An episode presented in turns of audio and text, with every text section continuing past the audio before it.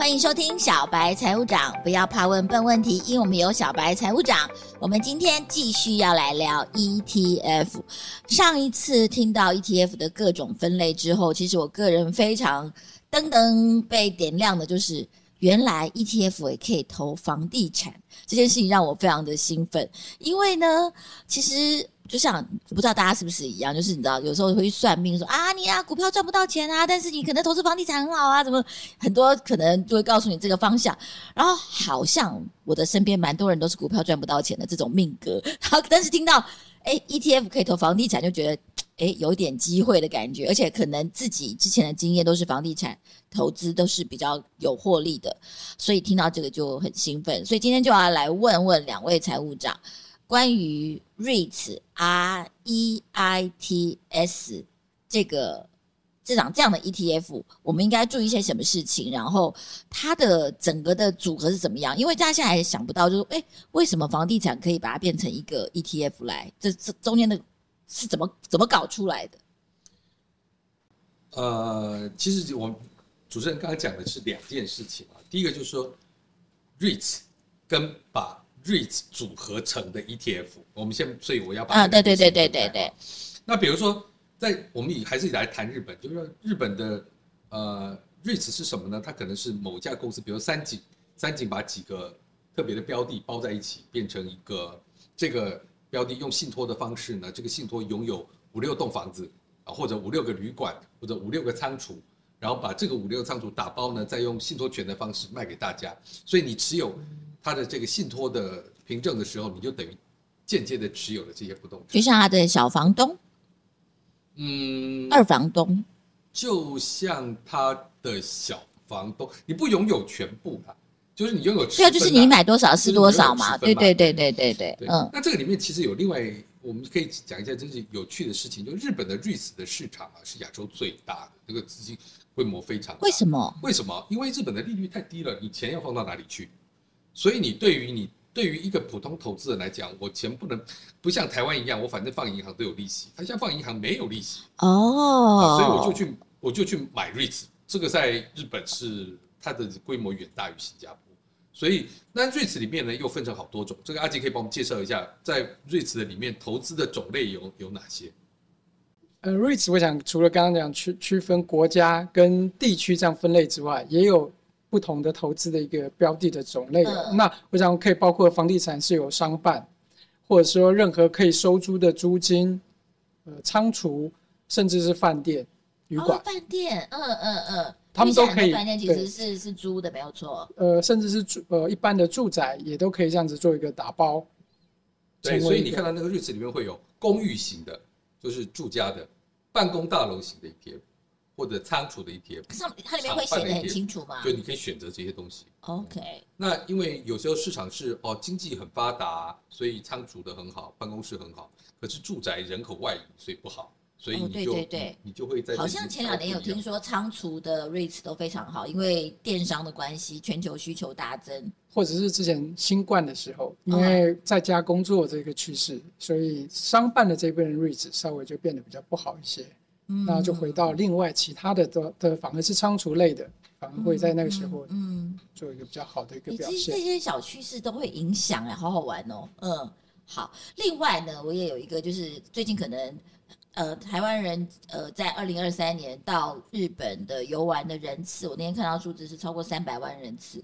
然后日本的房地产其实这几年。呃，虽然有涨，但是其实真的涨幅很有限。加上东京涨非常，加上对对，但是其他地方，那汇率其实相对是当然是历历来最低的，相对台币。不动产赚了房价，在过去几年是赔了汇率，就是你拿台币拿美金一百万去买房子，房价涨了，你说三三五年前的话，对对，对，换回来说你汇率跌。所以你赚了房价，但是因为现在汇率相相对低嘛，所以好像也有蛮多人最近对于日本房地产是很有兴趣的，好相对也很活络。我听说还有甚至有一些物业是现在要抽签才可以才可以拿到可购买权之类的。好，所以那我们如果不见得说啊要花那么大力气劳师动众去看房子去买一栋房子，那对于东京的 REITs 那个财务长有没有什么想法？我我觉得我们这里面还是要先把一件事情，投资 REITs 跟刚才主持人讲这个房地产涨价这个事情，我要略略区分开。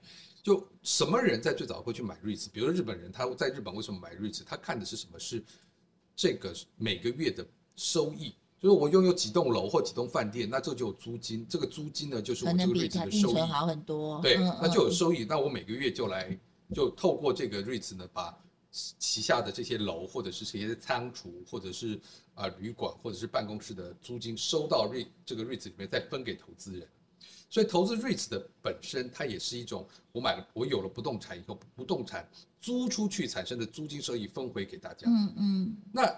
房价涨的时候会怎么样呢？房价涨的时候呢，通常租金也会涨，对，所以它是反映在你的配息上的，就是说我每每个月的配息如果高的时候，我就会我就会拉。所以 REITs 一定是租金吗？不一定是，没有可能是直接跟房价有关的嘛，因为它是拥有嘛，对不对？它拥有，但是它这个房子涨的其实反映在租金上的，就是一个地方的租金越来越贵的时候，它房价也会高。哦，其实你很难找到一个地方，就是说它的租金永远一直不变。然后有啊，台湾呢、啊？其实台北市的租金现在也比起三五年前也涨很多了。可是办公室好像没有涨的，涨幅有限。比起房价的房价的涨，好像台北市的租金是相对比较低的。嗯，这个我我不专门，就是说，反正在财务上来看的话，你一个地方不太可能长期的，你这个出租的商用设施的房这这个。价格一直涨的时候，租金不涨，所以它是透过租金来反映这个价格。OK，那所以你买一个 REITs 的时候，你其实是看它的这个收益率。那这个收益率呢，就被一个事情是影响的，就是市场的利率，就跟我们债券一样，跟市场的利率。就是说，你会觉得，如果日本是零利率的时候，这个 REITs 给你三点五或者有些到六七的收益率是很好的，对，所以股价它的这个 REITs 的价格就很好。但如果市场的定存利率，假如啊，但现在没有发生，它变成了百分之三的时候，那你这个 REITs 的收益率还是百分之六、百分之七的时候，就没有这么好了，对不对？就会有一些人卖掉这个 REITs 回去做定存了。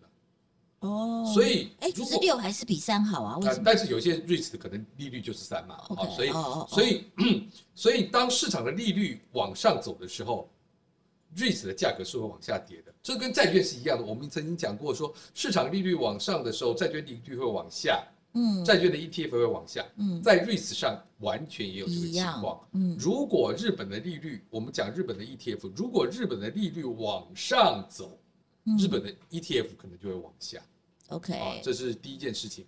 第二件事情呢，就是汇率。就是我们作为一个外国投资人，我要投资日本的房地产呢，那我就要知道说，日本的这个日本的这个房子呢，今天假如说是啊。呃一千万日元买的房子，它涨到一千五百万的日元的时候，我换回来的台币，这是有一个对对对，有一个这个差别非常大。所以过去几年你在日本买房子，你可能赚了房价，但是你赔了汇率。嗯，可是不卖就没差。对不起，鸵鸟。啊，呃，什么东西不卖都没差，对。那那所以，如果你要投资日本的不动产的 REITs 啊，就日本。REITs 或者日本 REITs 的 ETF 的话，这里面就有两件事情。第一个，希望利率不是往上涨的时候，嗯。第二个，希望汇率不是跌的时候，嗯。所以我们现在看到呢，日本的房地产可能会继续涨，这是利好。那未来一年呢，就一个一个一个中短期的时间呢，未来一年呢，日本的利率会上升的可能性不高。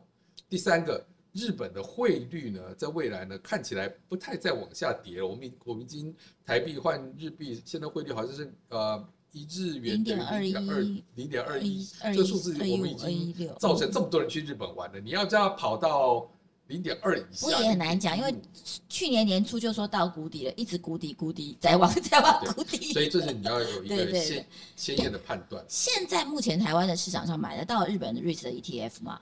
哎。买不到，目前没有，买不到。你要透过呃银行的财富管理部门，有一些在日本市场挂牌的 ETF 可以买得到，但是在台湾要透过台湾股市上的这种跟我们买什么 V 结尾的啦，或者零零五六啦、零零七在零零八七八种，这样目前是买不到的。OK，所以我们现在也可以讲给台湾的这些投信公司们听啊。很努力一点发一下哇，不然我想买。对啊，因为我觉得大家就看到这个趋势，尤其是这个很就近的观察嘛，都会看到。好，那这个 REITs 的这些呃，第一个是呃小，就等于是小房东呃收租的部分，然后还有的汇率的风险，还有利率的风险。我第一次觉得报纸上写什么美国升息这件事情跟我有 关系，以前看都觉得说关我什么事？为什么每次都上头条？对，因为美国升息，所以美元强，所以日币就跌。那美国现在不会再，今天来说，美国已经不太会再升息了。昨天今天拜登说了说。呃，他看到美国的通货膨胀率是最近最低的一次，嗯，所以美国不太会升息了，可能美国会降息，美国会降息，那大家就没有升息的压力，所以日本短期不太会升息。第二个，美国降息就会使得美元相对弱，而日元相对强，所以从汇率、利率两个方向来看，这两个都是对于日本 REITs 的价格是有帮助的。加上第三个，你又主观的认为。东京的房地产会涨，那那这个其实现在是一个不错的选择。嗯嗯。好，关于 REITs 呢，还有我想大家应该有个基本的概念了。然后也很谢谢财务长刚刚又特别针对我们最近非常关注的日本的 REITs 又做了一些比较清楚的解释。那呃，接下来我觉得我想我要再聊一下，就是上次我们听到很多债债券的部分啊，但是上次阿吉财务长只讲了简单的分类，那这次我们要请他把很多债券前面那些很很特别的形容词到底是什么意思这一块再帮我们讲的清楚一些些。我们可以看到市场上常常可以听到名字像，呃，国泰十年期金融债，或者是说，呃，中信呃 ESG 投资级债券。所以有一个债字的都是债券型的 ETF。是。那但是它的区分这些后面分别代表什么意思，或怎么样的分类？那我们可能也来这边稍微做个说明。哦，我觉得好多密码哦。对，嗯，刚刚你说那个有个债的都是债券嘛？其实我们那个在看数字密码的时候，最后面 B 结尾的，对，零零五六就是数字结尾。嗯，如果有一个零零二三四五 B A B C D 的 B，嗯，它就是债券 ETF。怎么可以这样子不写？怎么可以这样不写？他写啦 B 呀。B 呃，债债券是哦，棒哦，不是 debt，OK OK，棒 OK。所以你只要看到那个 ETF 的后面是 B 结尾的，它就是债券 ETF。我真的觉得我们还好有小白财务长，不然谁告诉我们这些事？好，那我想分类，我想可以从好几个面向来切。我刚刚我们看到的第一种是像从发行单位来区分，就是发行单位所谓的公债、国债，或者说所谓主权债，就是。国家级来发行的一个债券，你投资美国公债的 ETF，对，投资欧洲国家公债的 ETF，这是国家。但为什么要加主权？主权感觉是政治名词哎。那是啊，国家就是个政治名词啊。那就用国家就好，为什么要加主权啊？美国公债，我们就会说这是一个主权。呃，有时候比较复杂，有一些地方不知道是不是国家，我们就用主权来代表。好，好，懂了。我想说，嗯，主权这件事情好像你知道。通常是讲别的事情才会提到的。好，啊，以下哔哔哔哔哔哔。好，那另外的种类就是公司债，哦，或者是由呃，就是一般的我想企业来发行的一个债券。OK，那还有一个就是由金融机构发行的金融债。那这个几个是我们比较看、欸、公司发行的也会是 ETF 吗？公司怎么能自己做 ETF？呃，公司发行的债券，我们组起来，组起来，这个里面有苹果发的债券，哦哦哦哦，Amazon 发的债券，Facebook 发的债券，这些债券组起来，发这些债券的主体是公司，就是公司债 ETF。所以你 在看那个 后面的公司债，我以为是公司自己拿出来借钱。我想说，呃，怎么可以这样搞？好，懂了。所以你看到 ETF 的名称的时候，就会提到一些像这样子的，刚刚提的这样的金融债啦，或者是公司债啦，或者是主权，或者是国债这样子的分类。OK，那这是一个面向。那再来就是按市场来区分。那第一就是我们的可能是按所谓的市场跟国家，像刚刚呃财务长提到的美国的。发行的债券，嗯，对，就美国的国债，嗯，那或者说在呃新兴市场发行的债券，按区域来发，那或者说我要的是全球型的债券，所以这个这样子的分类就是把市场呃按市场来区分去做一个发行，嗯哼，对，所以债券，哎，那我有一个问题，稍微那个，就是如果比如说我今天看好日本市场，那我也想在日本市场里面选一个 ETF。我呃，我选日本市场债券型的 ETF，是不是比选它其他的 ETF 稍微有安全一点点，或者波动性小一点点？我没有跟上你的逻辑。日本债券你是跟什么比呢？跟跟日本的其他 ETF 比？就在日本债券的 ETF 跟日本股票的 ETF 比。对。那这个你要先决定你要投资日本债券还是投资日本股票啊？没有，我只想投资日本啊。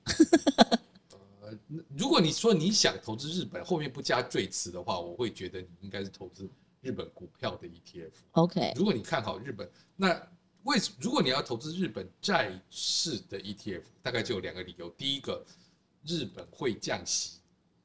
哦，对对，日本应该没有什么降息了，已经降到底了。嗯。日本的汇率会升。哎，这个是对的啊。这样这样就就有这个理由。但是你如果是看好日本的经济发展，那你应该买的都是股票的 ETF。好，问到问重点了，谢谢。好，那再来的分类，我讲就是。呃，就是按风险分级分类来，呃，风险等级来分类，所以它会写在上面吗？会，会，而且这个是投资债券 ETF 最重要的事情。是，它会写高风险、啊，它会写呃，IG 或者是写投资级，或者是写非投等级，那这种都是按所谓的呃风险等级来做一个区分。所以投资级的就表示是风险最高的？不是，哎、欸，非投资等级的才是风险最高的。哦，非投资等级是风险最高，感觉要金句背起来，好好好。然后最好的是三个 A，三个 A，三 A 等级，对，三 A 等级，欸，跟我们吃和牛差不多，啊，好，然后三 A 等级下面是 A，A 就是这个，就是所以有些 ETF 是投资 A 到 AAA，三个都有，就是在这个区间，比如说我是最顶尖那一块，但是我们不是，就是 A AAA 到 A 或者 A 到 AAA，这是最好的，嗯，然后在下面是。可能到 BBB 加这以上都是投资等级，所以我们从一个三角形来看，就是从上往下呢，最上面是 A 到 AAA，再大一点的三角形呢就是投资等级，那再往下呢，这个这条线以下呢就是非投资等级。那谁要投非投资等级啊？非投资等级的每个月的利息高啊。哦啊，好了，这是相对报酬，对对对，投资跟呃就是风险常常是风险跟报酬是成正相关系。那呃，还有的时候会看到是，你会看到有一些会写的是 BBB 级的，嗯，也会有人专门投这一类级，这就非投资等级了，非投资等级。但是它只在非投资等级里面的 BBB，有些是不评级的，不评级的，这这太厉害了吧？那有叫乐色债券投资等级吗？有这种有这种 ETF 吗？乐色债券就是所谓的非投资等级哦，换一个名称，非投资等级的另外一个名字，AKA。乐色债券，非投资等级 就是乐色债券。我觉得你们可以，你们可以讲大白话，可以讲中文吗？可以，好可怕啊！里面真的是非常多的那个小非投资等级也是可以投资的。乐色债券也不是乐色，这是这其实这个名字上好好好好好好好，没关系，我们大家就是越呃懂越多的密码，你至少就踩雷的机会就越少。呃、是在风呃风险分级之后，我们还有会常常看到是白呃按。时间来分级，有的会写一到五年的，有有有，有的是十年以上，或者是二十年以上，就中长天期的，或者说短天期的这样子来分类。那当然，呃，债券是按呃一天期会有呃的风险，会天期越长，可能它利率影响债券价格的风险会越高，所以它波动就会越大一些，所以它会按这样子来做一些区分。好，非常谢谢阿吉财务长今天为我们解释了这么多不一样的这些所有的 ETF 前面的名词到底意味着什么？我觉得其实有蛮多的密码，但是这些密码一个一个懂，包括它的发行单位、发行时间，然后是不是债券这些事情了解之后，我相信我们接下来在选 ETF 的时候应该会更清楚。好，今天非常谢谢大家收听我们的节目，也希望大家继续收听、支持、分享小白财务长。